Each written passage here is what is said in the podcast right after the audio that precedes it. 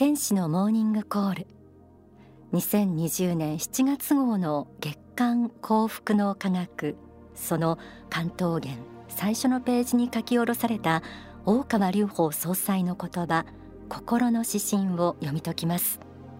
タイトルは未来の創造。創造とはクリエーション作るという意味の創造です。あなたは今未来を描くことはできますか？とてもじゃないけど目の前のことで精一杯です。という方にこそ聞いていただきたい心の指針です。ではまず全編朗読します。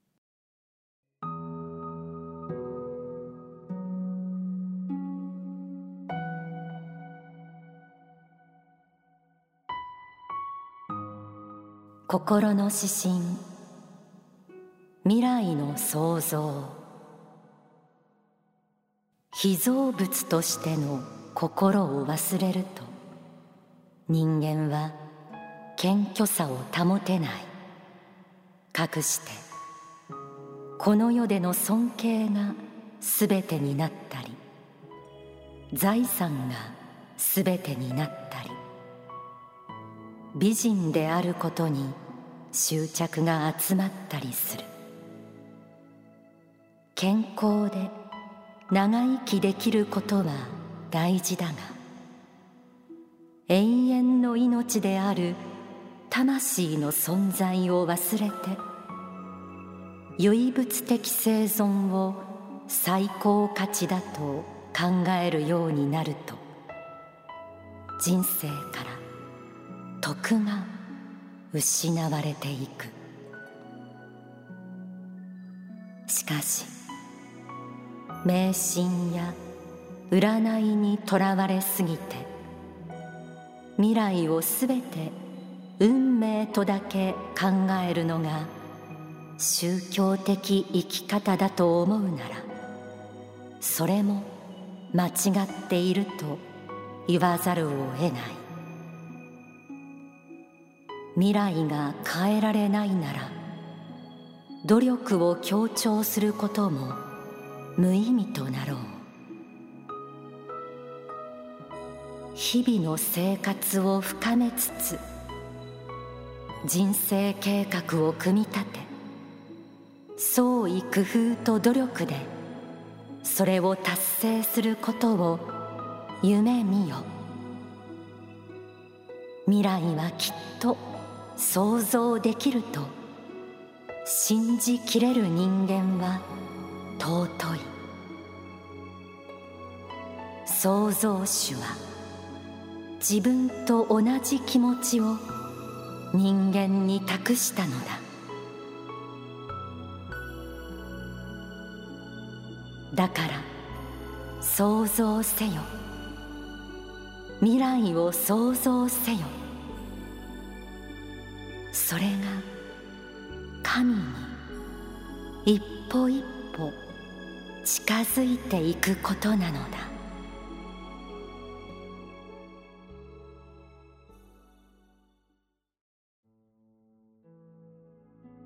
今月の心の指針未来の創造を朗読しました。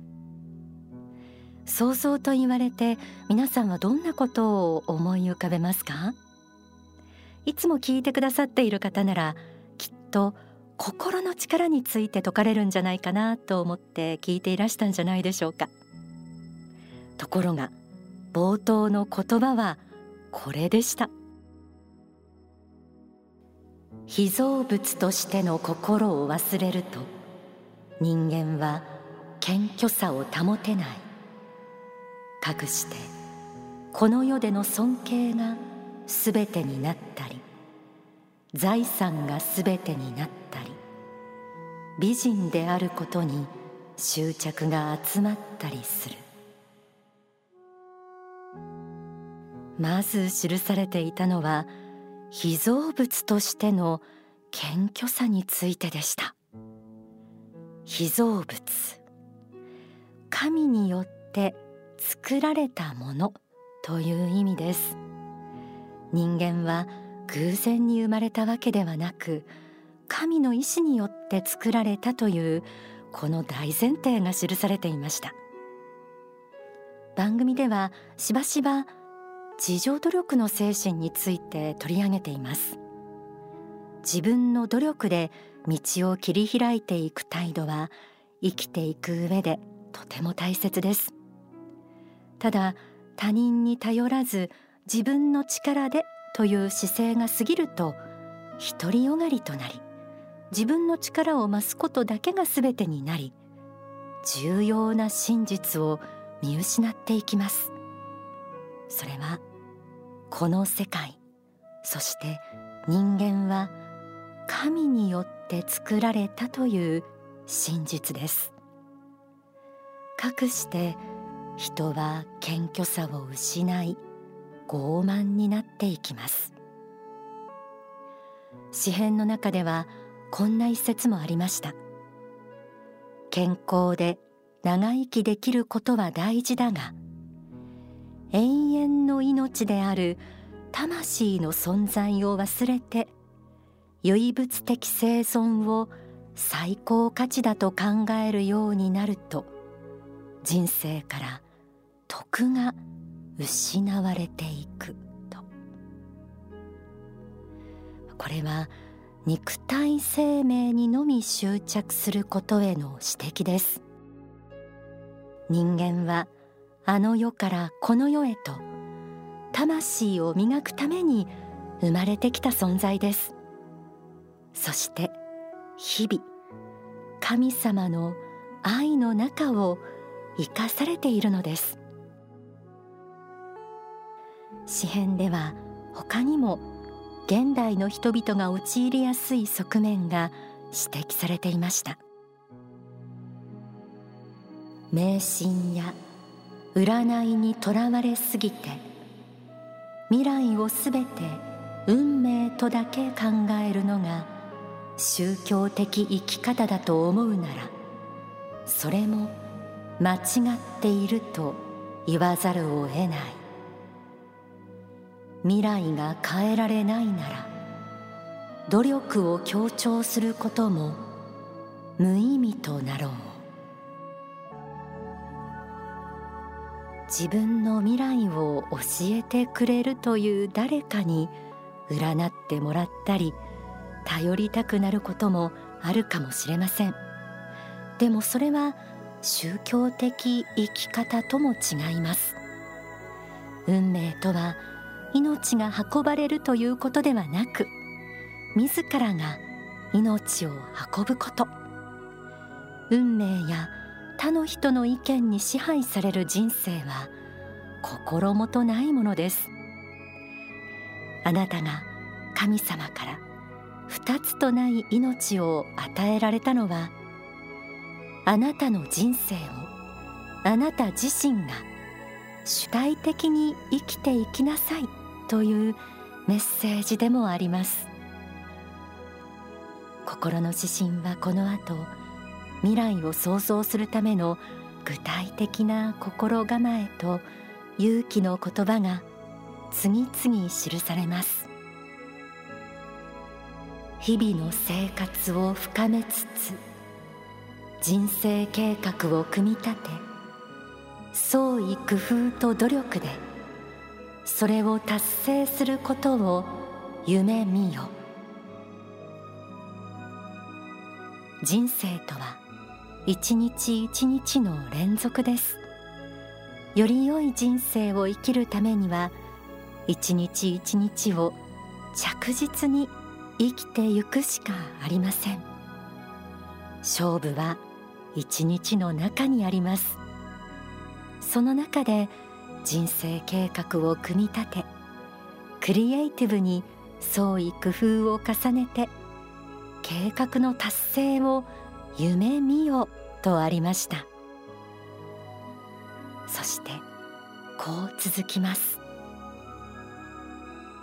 未来はきっと想像できると信じきれる人間は創造主は自分と同じ気持ちを人間に託したのだ。大川隆法総裁の書籍理想国家日本の条件そして旧姓の法には次のような一節があります。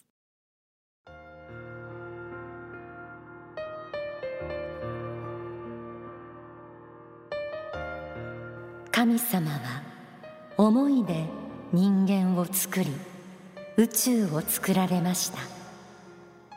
私たちはその神仏の子供なのです。神仏の子として全く同じ力を持っているのです。私たちは未来を想像することができます。次の時代を想像できるのです。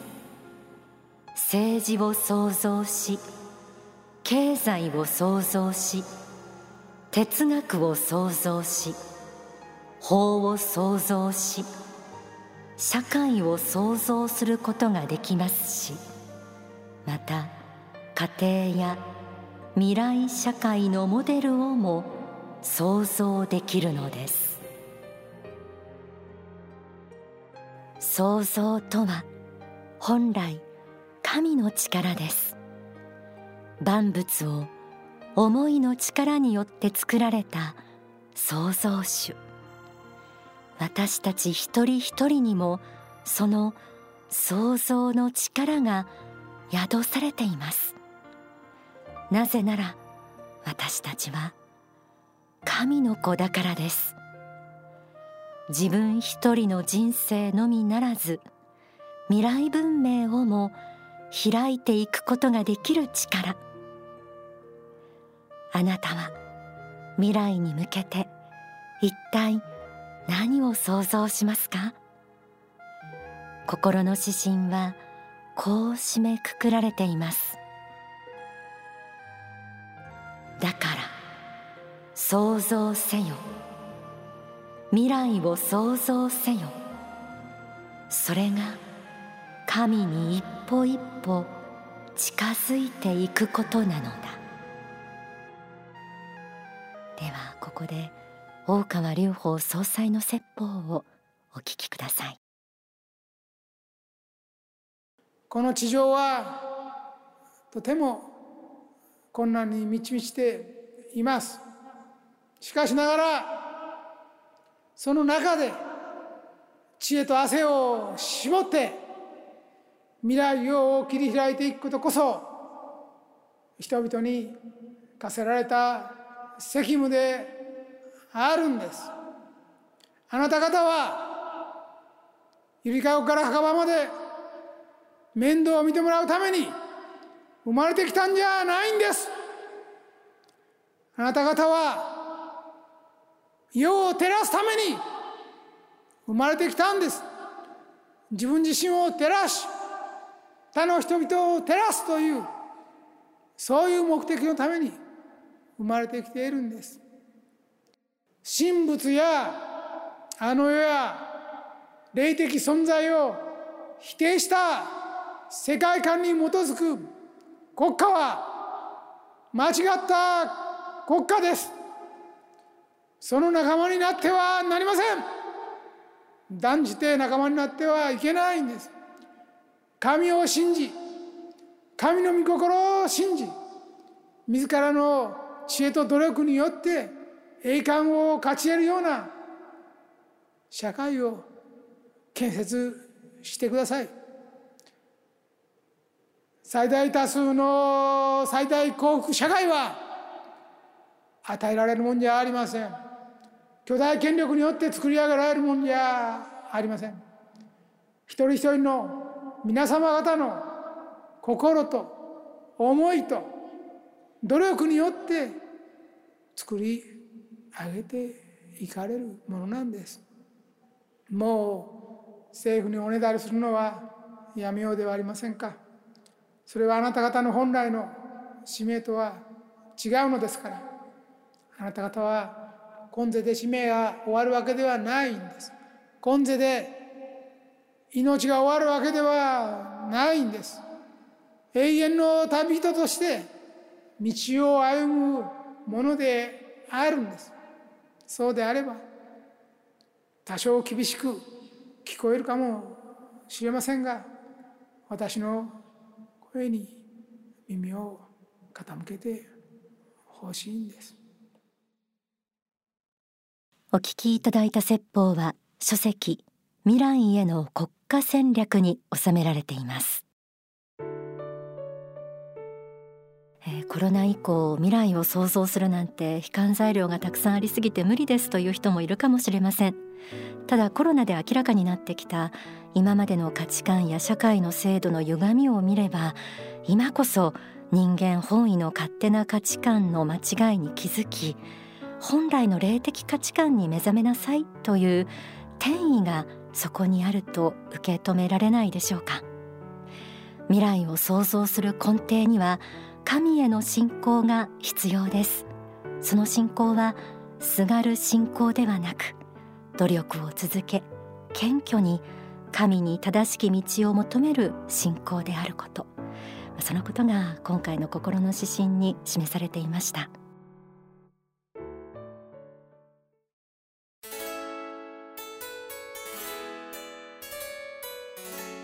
この時間は私の人生を変えた一冊。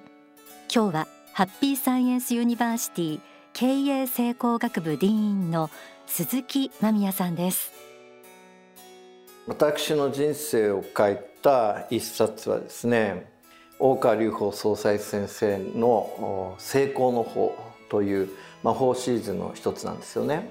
人生まあ誰であってもですねやっぱり生まれてきた以上成功を目指すわけですよね簡単に言うと自分の願いが叶うことあるいは自分が目指していたところに、ま到達することって、まあ、僕もまあそんなイメージでいたわけですよ。でこの成功の方を読みますと爽やかな人間にならないとそれは成功ではないんだってこう書いてあるわけですよ。で爽やかな人間にとって大事な心がけ何かってね毎日毎日一日一日を感謝して生きるって書いてある。ああそうかと。やっぱりねこの経典読むまでね毎日毎日同じような日々。で自分ではルーティンっていうか、まあ、日常の仕事をして毎日毎日こなしてたようだけども結局感謝してないから感動がないわけですよね。感動のない人間は人を感動させることなんかできるわけないですから。したがって多くの人を感動させたり喜ばせるということがなかったなと。つまりね当たり前のものはないんだって分かったね。この世の中に当たり前のものない。全部お日様が東から昇ったってそれは当たり前でなくて家族が健康にいるってことは当たり前でなくてそれはありがたいんだってね。あ爽やかってそれを感謝して生きることなんだってまあ分かってですね。でそこから自分のそれまでの子供の頃からの抱いてた価値観みたいのが、まあ、一個一個崩されていって要するに神様が神仏が願うような人間にならなければ成功っていうのはないんだなと。魂の部分での、まあ、成功の理解っていうか認識が弱かったなっていう、まあ、そこをもう全面的に反省させられまして。でこの経典を読んだ時ねさらに驚いたのはですねこの言葉の波動って言いますかねバイブレーションがこうどんどんどんどん入っていって自分の魂の質そのものがどんどん変化していく、まあ、まあ簡単に言うとイノベーションっていうんですかね自己変革を読みながらできてるっていう感覚がこうあるわけですよだから読み終わった後ですねやる気十分だしスカッと爽やか何歳になっても成功はできるんだなって分かるし何歳になったって経済範囲はできるんだなってことは分かりますよ。うん、どんな状態であってもここの僕は成功の方に戻ると再スタート切れるっていうまあそういう経典ですよ。えー、鈴木まみやさんのお話メモをしながら聞いてしまいました、えー、私の人生を変えた一冊鈴木まみやさんにとっては成功の法でした。